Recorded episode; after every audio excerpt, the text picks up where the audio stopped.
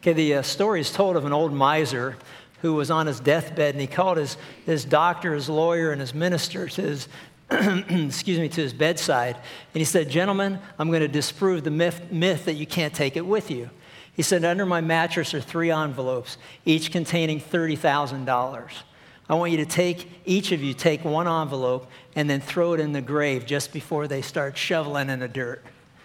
So, so at the funeral, you know, each of them threw the envelope into the gravesite. As they left, there was the pastor who felt guilty first. And he said, You know, I got to tell you guys something. He goes, We had a, a, a need at our church. Know, it was an emergency. And I took $10,000 out, but I threw 20 in. And uh, so, as they walked a little further, the doctor said, You know what? I'm glad you cleared your conscience because we had a building fund that was going on for the children's uh, wing of our hospital. And I thought, What a waste of money. He goes, So I took 20,000 out. He goes, And I threw in 10. The attorney looked at both of them and said, I'm shocked and I'm ashamed of both of you. How could you withhold that kind of money? He said, To make sure that it got there okay, I took out all the cash and put in a personal check for $30,000. you know, and the point of the story is that, you know, some of us have convinced ourselves uh, that we are a lot more generous in giving than we really are. You know, with that in mind and uh, what I've personally experienced over the past two years as it relates to the care and uh, concern that's been demonstrated toward us through my illness, uh, we're going to begin a new series of messages that, quite frankly, if the subject were an elective, you know, you go away on these uh, weekend conferences and you sign up for different things. And if it were an elective, I don't think there'd be much of a line. And the reason for it is simple everything that we'll examine in the weeks ahead is in direct conflict uh, with our natural desires you know, this series, as seen if you've got your uh, uh, bulletin or your notes in front of you, you'll see that it, it's going to basically, uh, uh it, it, comes from one simple verse that's found in, the, in the Mark's gospel or his account of the life of Jesus in Mark chapter 10, verse 45. And in this particular verse, um, it, it's a haunting verse. It's convicting in many ways, and it's also encouraging from the standpoint that, you know, the truth of this verse um, can change our lives. It can change us as individuals, it can change us collectively as a church, and it can make a huge impact in the lives of those who we come in contact with. The problem is, is that it's seldom demonstrated in daily living, even among Christians, where you would think that you would see, or at least hope, to see it plainly and significantly demonstrated on a daily basis. If you've got your Bibles in front of you, turn to Mark chapter 10 and look at verse 45. I encourage you to uh, memorize it as it'll be the foundation or the keystone of our study together. Uh, Matthew, Mark, Luke, and in and Mark chapter 10, Jesus has a very simple statement that he makes, and yet at the same time, there's a, there's a lot to it. He says this for even the Son of Man did not come to be served, but to serve and to give his life a ransom for many. You know, th- stop and think about that. For even the Son of Man, he's saying, you know, even, even God Himself, the Son of Man, the Son of God, the Son of David, the Savior of the world, he's saying, even the Savior of the world, Jesus, did not come to be served by the world, but to serve and to give his life a ransom for many. You know, just let that soak in. Even God, even the Son of God, the Son of Man, the Son of David, the Savior of the world, even I didn't come to be served, but to serve and to give in his case, his life, a ransom for many. To serve and to give. You know, when I think about that, you know, I addressed that in my dedication in the dedication sermon uh, that my prayer was for our church that each of us individually and then collectively as a church would be servants and would be givers. That we would serve and we would give. And the question, I guess, is why are these traits so rare or so seldom seen? And, you know, as I thought about it and prayed about it, um, there's one thing that kept coming back, and, you know, and, and I don't know any other way to say it, but I think it's because we don't see much of it because we're, we're really selfish people. You know, at the, at the end of the day, and it kind of hurts, and, and, no one likes to hear that, you know, it, that we're selfish and, and uh, that, you know, we don't like to serve and we don't like to give. You know, we like to receive and, and, and we like to take and we like to be recognized and we like to be waited on. And uh, we, we know it's kind of like we're in a tough position. And the reason it's simple, and, and it's because as you learned from our last series, in the reality of our mortality, the, the, the bottom line is that each one of us come into this world with a sin nature, a nature that's in rebellion against God. And so, where Jesus said, even the Son of Man came to serve and to give, we have a nature that says, you serve me and will take. And that sin nature of ours likes to be catered to, likes to be waited upon, likes to be acknowledged, likes to be recognized. Uh, we also like to receive. You know, let's face it, we all like when we get stuff. And uh, not many of us, you know, are, are givers. And if sin nature isn't bad enough, then everywhere that we turn, we're taught that all, uh, all of what I just shared is sound thinking. Because after all, if you don't take care of yourself, if you don't meet your needs, who's going to? You certainly don't want to sit around and wait for selfish people to try to meet the needs that you have. And so, you know, it sounds reasonable that we would just, you know, make our own efforts to meet our own needs because we really can't trust anybody else to do it because we're selfish. And our sin nature is what keeps us from being what God wants us to be. And so it sounds reasonable. And so to serve and to give, you know, if we're honest with ourselves, it doesn't sound like much fun to serve and to give. No, to be served and to get. Now, that sounds like more fun. You know, to be recognized, to be waited on, to be served, uh, to receive. Oh, that all sounds like, you know, that, that sounds like a lot more fun than to serve others and to give. And, um, you know, what's interesting as I was going through it, you know, I'm thinking, well, there's got to be a loophole. Because anytime that you find anything in the Bible that really kind of rubs you the wrong way, you got to look hard for a loophole you know, because it can't, there's got to be one. And so, you know, I'm reading this going, but, but this is Jesus. You know, he came to serve and to give his life a ransom for many. Well, we certainly can't give our life as a ransom. We can't, you know, we, we, we can't die for somebody else's sin. Jesus can. And so it's kind of like there's the loophole. This just refers to Jesus, it doesn't refer to us. And then I ran into a passage, turn with me to Romans chapter 8, that makes, it kind of closes the loophole, I guess, is the problem. Look at Romans chapter 8, verse 28 and 29. It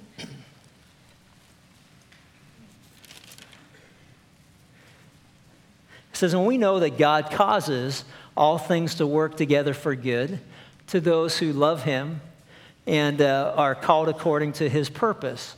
For whom he foreknew, he also predestined to become conformed to the image of his Son, that he might be the firstborn among many brethren. And whom he predestined, these he also called. Whom he called, he justified. Whom he has justified, he has glorified. So I'm reading through this, and you can't miss the fact that in verse 29, whom God foreknew, he predestined, listen carefully, to become conformed to the image of his son. God's will for his people, and you're, his, you're one of his people if you have turned from sin and you have trusted that Jesus died on the cross for your sins, that he rose again from the dead, and you have received him as your Savior from sin and from judgment, the Bible says we have become a child of God to those who believe in his name. God's will for those of us who have trusted in Christ is that he conforms us to the image of his son. God's will is that you and I become more and more like Jesus. And if that's the case, and Jesus came to serve and to give, then it's God's will for you and for me to become servants and givers, that we would serve and that we would give. That is a major objective of God for the life of every believer that you would be a servant and that you would be a giver. So the self test is as we go through life and as we're confronted with various things, the self test is, and you know, somebody came up with you know the bracelet or the idea, and that is, what would Jesus do? In this particular circumstance, what would Jesus do? In this particular situation, what would Jesus say? In this particular, you know, whatever it is that you're going through, what would Jesus do? If it's God's will to conform us into the image of His Son, then we have to become more open to ask ourselves that question. How many of you, by show of hands, have ever thought, you know what, it would be a lot easier to be like Jesus if I had lived when he lived, if I had hung out with him. You know what I'm saying? You know, if I, if, if I slept with them and walked with them and talked with them and ate with them and, you know, and did all the things the disciples did, you know, it'd be, it'd be a lot easier to be like Jesus if I had spent the same amount of time like the disciples did. And you go, you know what? Well, that gives me a better feel for what it is that Jesus is all about. Have you ever thought that? As if somehow or another, what he, re- what he reveals to us in his word is not enough. Somehow, you know, we got to be there personally. We got to, you know, to, to go through it. And yet, at the same time, I want you to turn with me in, your, in, in the Bible to Matthew chapter 20.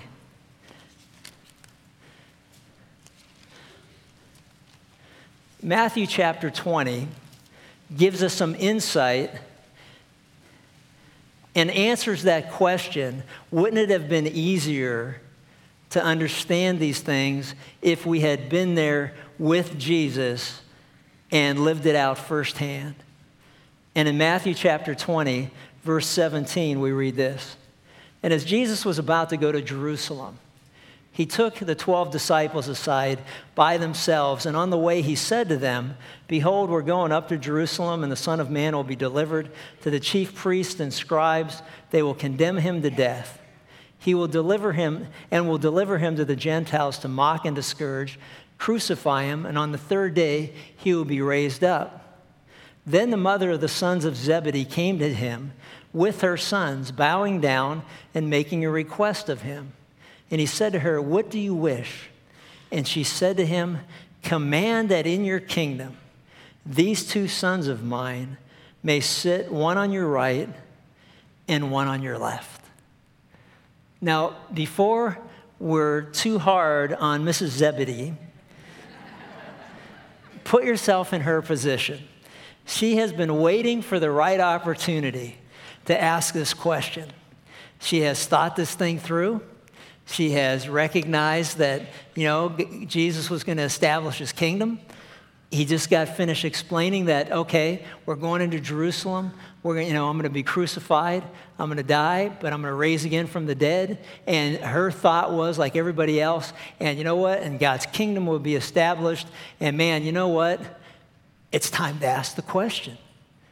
And the question is, will one of my sons sit at your right And can my other son sit at your left? And they all spent time with Jesus. They, they walked with him and they slept with him and talked with him and ate with him and spent time with him. And, you know, this was their number one argument among the disciples who would be the greatest in the kingdom of God. They continued to argue about this one fact who would be the greatest in the kingdom of God. And so, you know, she was just going, hey, you know what? This is a logical question. She wanted her sons to be recognized. She felt that, you know, they were more than qualified to sit on one side or the other. She represents, when I read through this, I started to laugh because it, I, I, reflected back on the days when our children were younger and were involved in sports. And uh, one of the things that maybe you can relate, maybe you can't, but, you know, there, there's, there are parents out there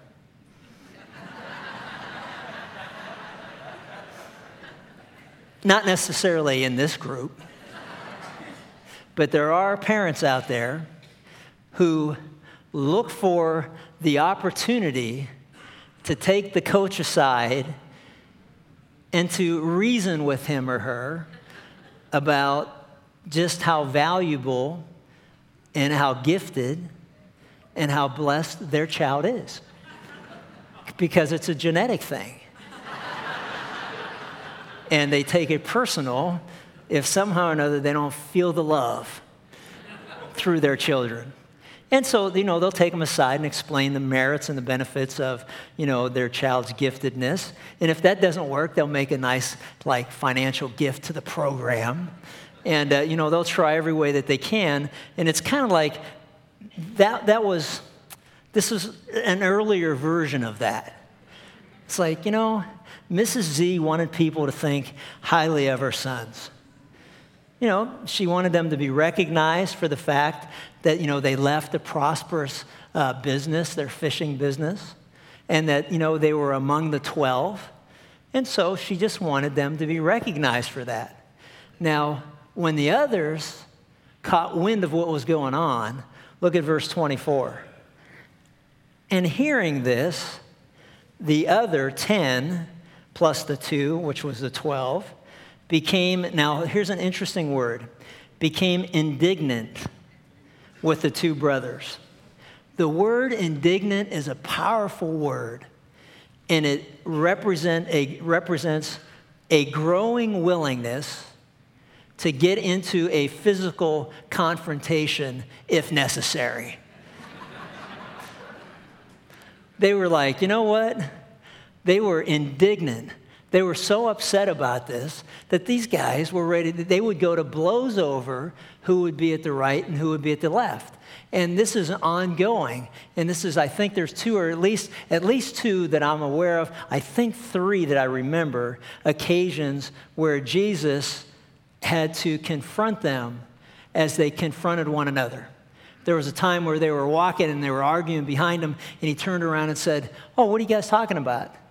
And they wouldn't tell him because they were arguing over who was the greatest in the kingdom of God.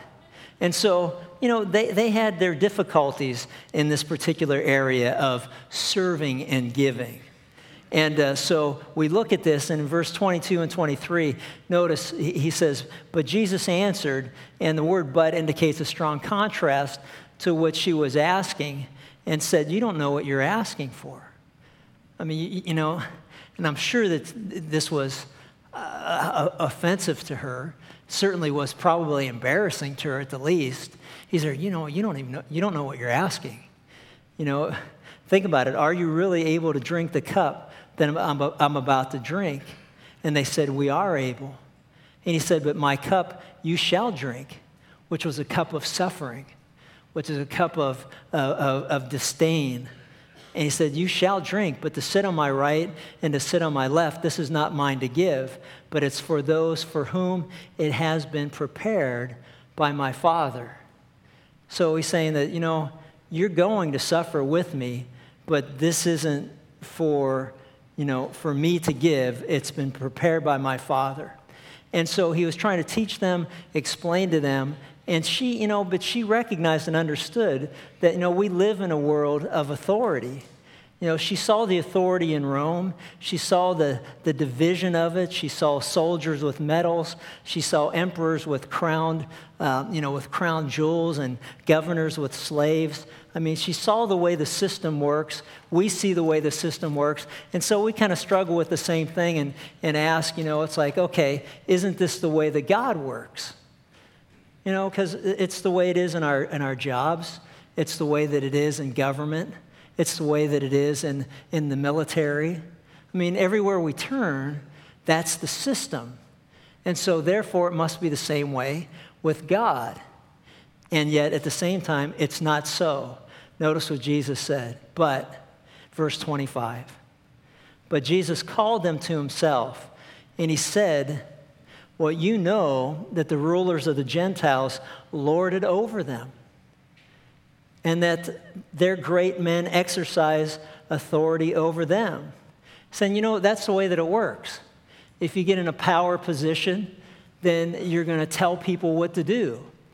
And the danger is, as God's people, when God elevates us into a power position, when I say power position, I'm talking about a position where we're in a position to make decisions. That we can say yes, we can say no, uh, we can, you know, hire and fire, um, you know, those types of, of, of things that we can do when we're in the power position. He's saying, you know, that's the way that it works. And that's why people like to get in the power position because they like to tell other people what to do as opposed to being told what to do.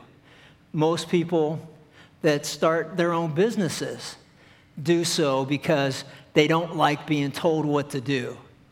And uh, the irony of it was years ago when my partner and I started our construction business, you know, it was because, you know, we wanted to, to be in a position to make the decisions, you know, to be able to decide what we wanted to do, when we wanted to do it, how we wanted to do it, you know, to represent the Lord the way we wanted to. And in a lot of ways, you know, th- those things are true. But we also learned that, you know what? Everybody told us what to do. Seriously, it was like, you know, you want to be in a position where you can tell other people what to do, and you find out that you're in a position where everybody tells you what to do. And you kind of go, wow, this isn't what I thought it was going to be. But at the same time, you realize that, you know, we're all accountable. And it's important that we recognize that fact. And that's what Jesus is trying to teach in this passage where notice what he says. But you know, that may be the case in the world we live in, but it's not so among you. So th- there's something different already that we have to deal with that others in the world don't understand. He says, But it is not so among you. Whoever wishes to become great among you shall be your servant. And whoever wishes to be first among you shall be your slave.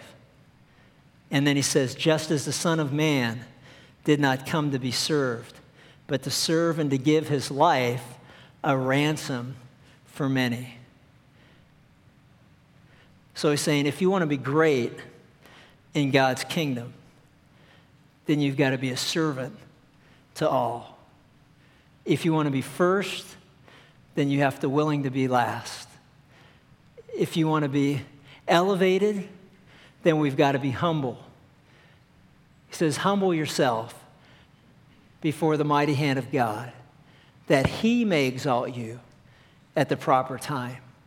So, you know, if you want to be in that power position, he's saying you have to demonstrate that you're worthy of such a responsibility by being a servant to all. See, in the body of Christ, we have the body of Christ, but we only have one head, and he's Jesus Christ our Lord. And if you'll turn with me to Colossians 1, you'll notice what the Bible says about Jesus. Ephesians, Philippians, Colossians chapter 1.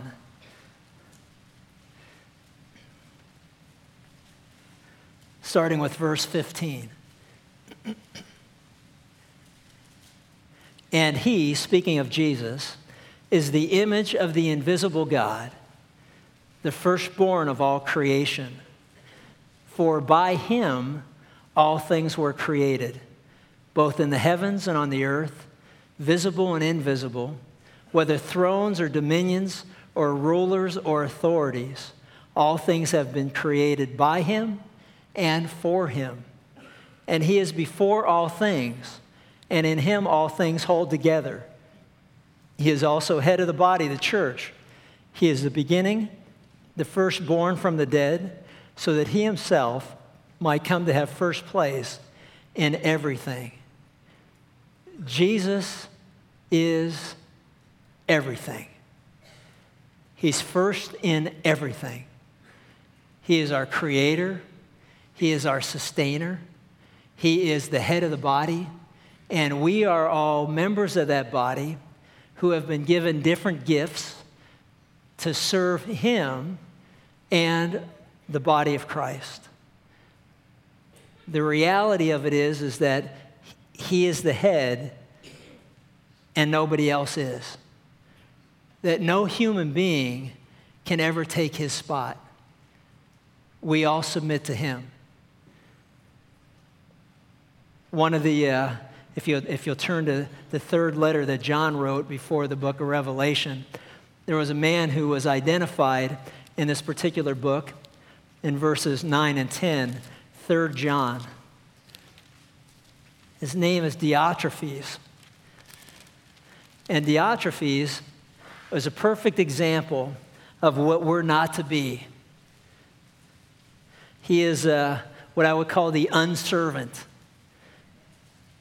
And in 3 John 10, uh, I'm sorry, verses 9 and 10, he, uh, he writes, I wrote something to the church, but Diotrephes, who loves to be, notices, who loves to be first among them, does not accept what we say. For this reason, if I come, I'll call attention to his deeds, which he does unjustly, accusing us with wicked words, and not satisfied with this, neither does he himself receive the brethren, and he forbids those who desire to do so, and he puts them out of the church. He's saying that here's this guy that John wrote to, and he doesn't listen to anything that anybody else says because he loves to be first. And there's a warning in that for you and I. If we're to be servants and we're to be givers, we can't love to be first. Because if we love to be first, it's going to negatively influence us to where we're not going to humble ourselves to serve and to give to others. You can't love to be first. Not only that, we don't deserve to be first because Jesus is first in everything. And so we submit humbly to Him. And so when you look at this, here was a guy who was unteachable and he was unjust he was unhospitable. And everything boiled down from the fact that he loved to be first. He wanted to be recognized, he wanted to be a celebrity and not a servant. And we've got to be careful today, too, in our lives that we don't want to be celebrities instead of being servants. Because there's only one God, and we're not Him. And so we submit to Him and we humbly look to him. Now, I realize there's always somebody in a crowd who's sitting there going, you know what? But we got to have leadership. Because if we don't have leadership and we don't have authority, then things don't get done. There's no vision, there's no direction, there's chaos. And you know what? And I would agree with you. There has to be leadership. And God gifts the church with leaders, as He does gift us with other gifts he also gifts the church with those who are gifted to lead.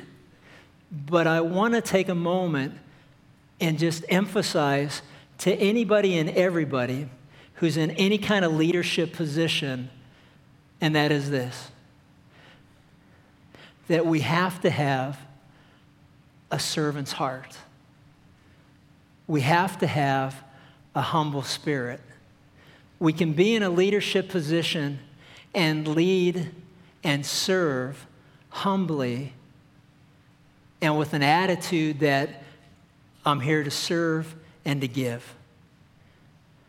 Not to run you over, not to tell you what to do, not to dictate or somehow or another, um, you know, enforce my will upon you, but it's to, to serve and to give, to lead by biblical example, to look at what the Bible has to say about leadership and, and employ that as a leader.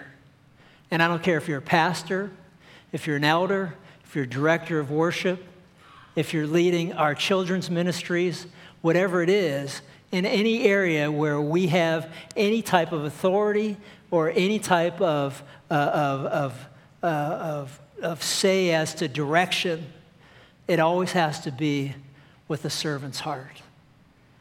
We can't run people over in the process. You know, I think about one of the greatest examples is, um, you know, the Apostle Paul, Saul of Tarsus, before he became the Apostle Paul, was a man who was in a leadership position and he ran people over. Anybody that loved Jesus, he'd run them over. The Bible says that he was in hearty approval of the stoning and the murder of Stephen. It's like, if you don't see it my way, I'll help you see it my way. If you don't see it our way, we'll help you see it our way. And the way that we'll help you see it our way is we're going to run you over. And that's what he did. And you look at that and you go, well, what, what happened to this guy who used to run people over and was in hearty approval of the murder of Stephen. To where, as the Apostle Paul, we get a whole different picture of him. As he writes his letters uh, to the Romans, for example, and, the Philipp, and, to, and, and, and to the Philippians, also to Titus, he identifies himself as a bond servant of Jesus Christ. As a servant.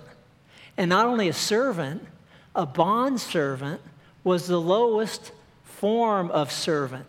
It was kind of like a servant a, apprentice. I mean, you were as low as you can get on the totem pole when it came to servants. I'm a servant. I'm a bond servant. I'm as low as they come. And he identified himself that way. And you go, well, what happened to this guy's heart? That here was a guy that used to run people over, but now he was a bondservant of Jesus Christ. What happened to him was he had a new nature. What happened to him was he saw the resurrected Savior and he came to faith in him. What happened to him was he got knocked off his donkey and he got knocked onto the ground.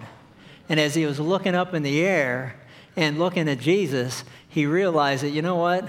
This is probably the safest position to be in you know? And we need to be in that position. Some of us think a little bit more highly of ourselves than we ought to think, and it's affecting sound judgment. Not only in our, our relationship with God, but in our relationship with our spouse, our relationship with our children, our relationship with others that God has put into our life. And so I'm going to challenge each of us as we go through this series to realize that, you know what? We need to be servants and not celebrities. We need to be givers and not takers. We need to be gentle and humble and not people that run people over to get what we think we want when we want it.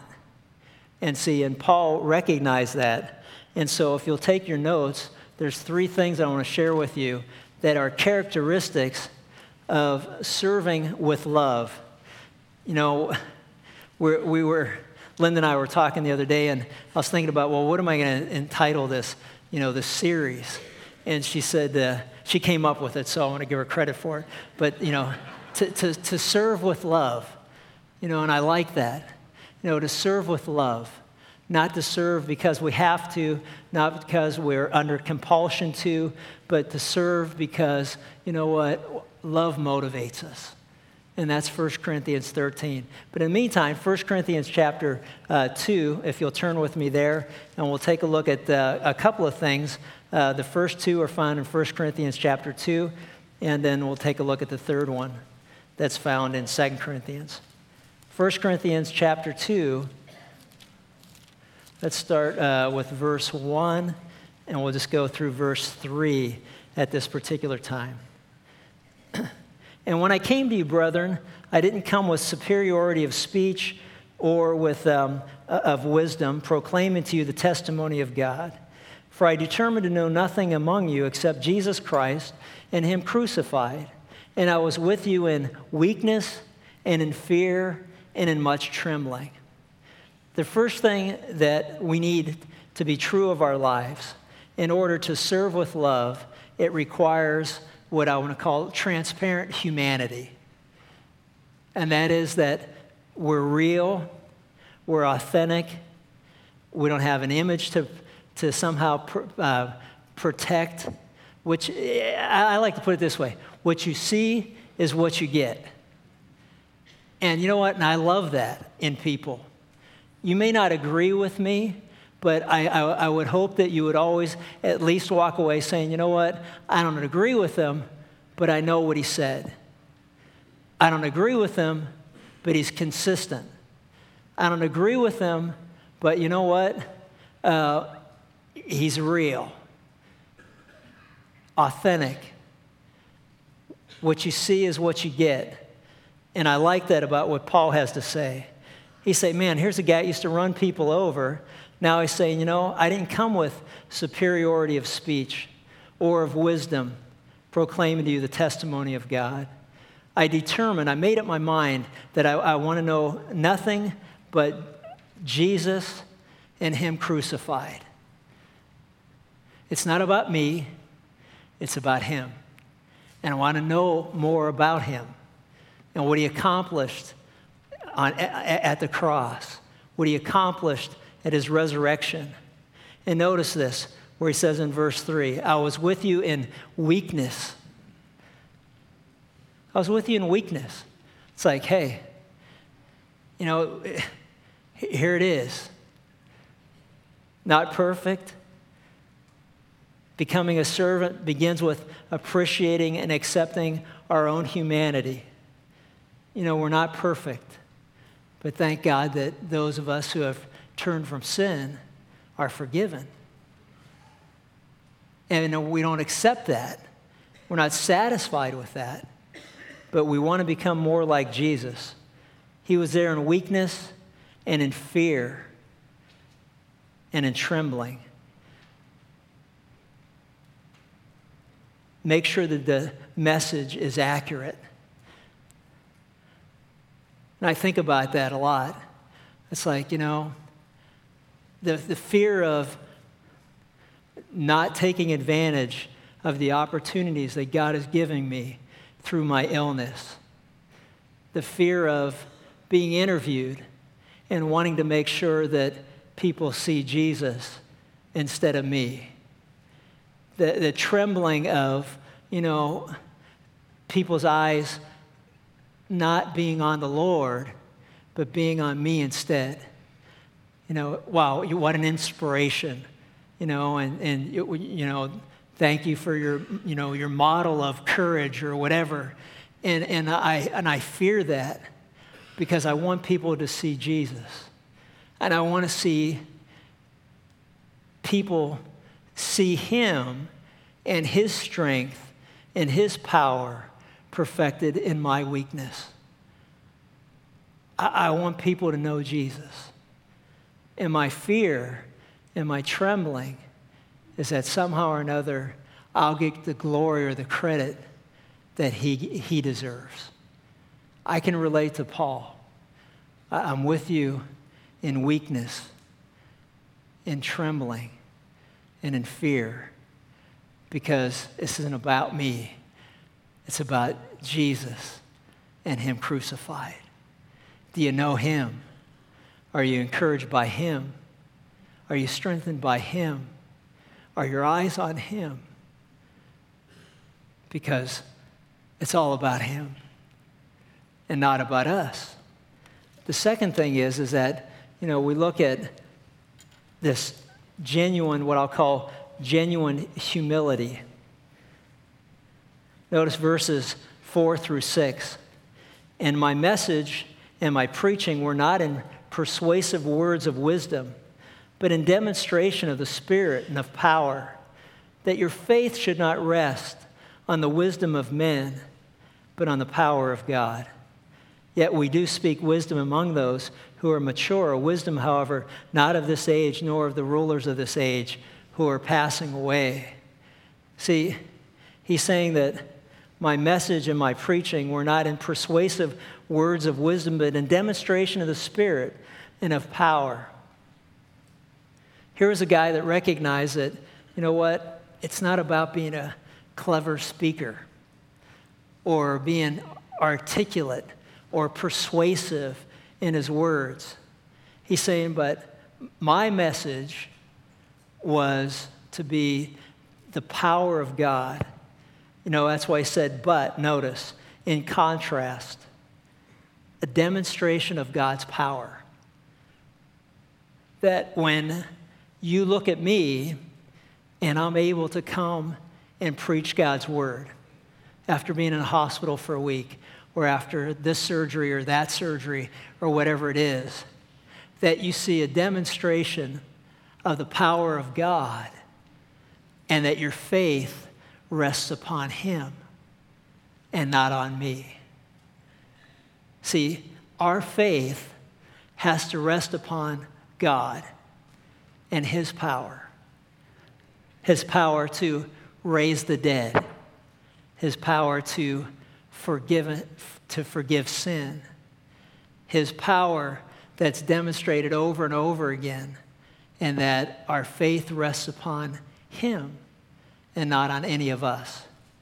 See, Paul didn't want people to put their faith and trust in him because he couldn't save anybody, and neither can I. But if you put your faith and trust in Jesus and it rests on the power of God, then you'll be okay. And that's what he was talking about. Notice, uh, t- turn back to John uh, chapter 13.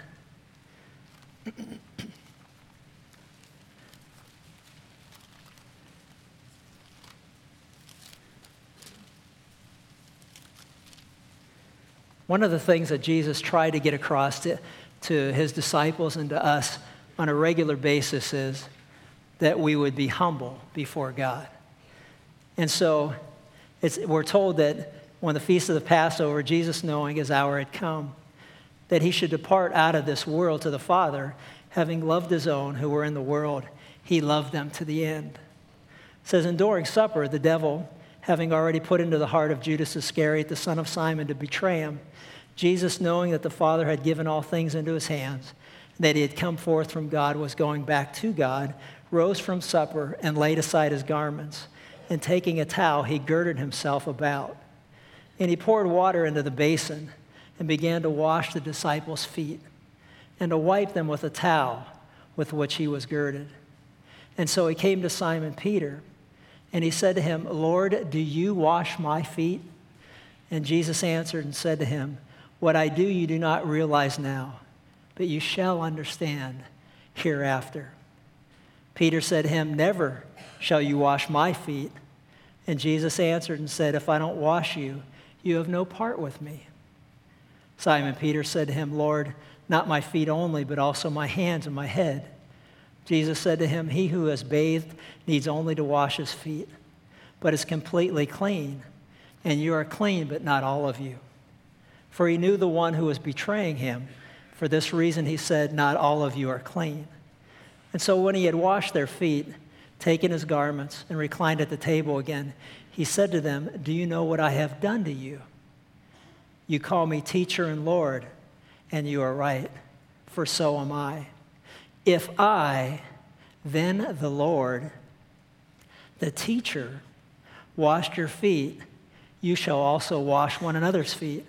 For I gave you an example that you should do as I did to you. Do you notice the uh, parallel to where he said that even I, the Lord, the teacher, For even the Son of Man did not come to be served, but to, to, to serve and to give. Even I, the Lord, the teacher, came and I gave this to you as an example that you would humble yourself before men, that I will exalt you at the proper time. And so he's saying to you and I that, you know what, in order for us to serve with love, we have to have genuine humility, to know our place in the universe, that there is a God and we're not Him. I like what uh, James Irwin, who was a former astronaut and he was part of the crew that made for the first successful moonwalk. This is what he had to say. He spoke of the thrill that uh, of the thrill connected with leaving this planet and seeing it shrink in size. He mentioned watching Earth rise one day and thinking how privileged he was to be a member of that unique crew. Then he began to realize en route back home that many would consider him a superstar, for sure an international celebrity. Humbled by the awesome goodness of God, Colonel Irwin shared his true feelings, which went something like this As I was returning to earth, I realized that I was a servant and not a celebrity. So I am here as God's servant on planet Earth to share what I have experienced that others might know the glory of God. Isn't that great? So that others might know the glory of God. That God has called us from darkness to light so that we can proclaim His excellency before those who don't know Him. And lastly, to serve with love requires that we be absolutely honest with those whom we share. 2 Corinthians chapter 4, look at verses 1 and 2, and we'll close with this.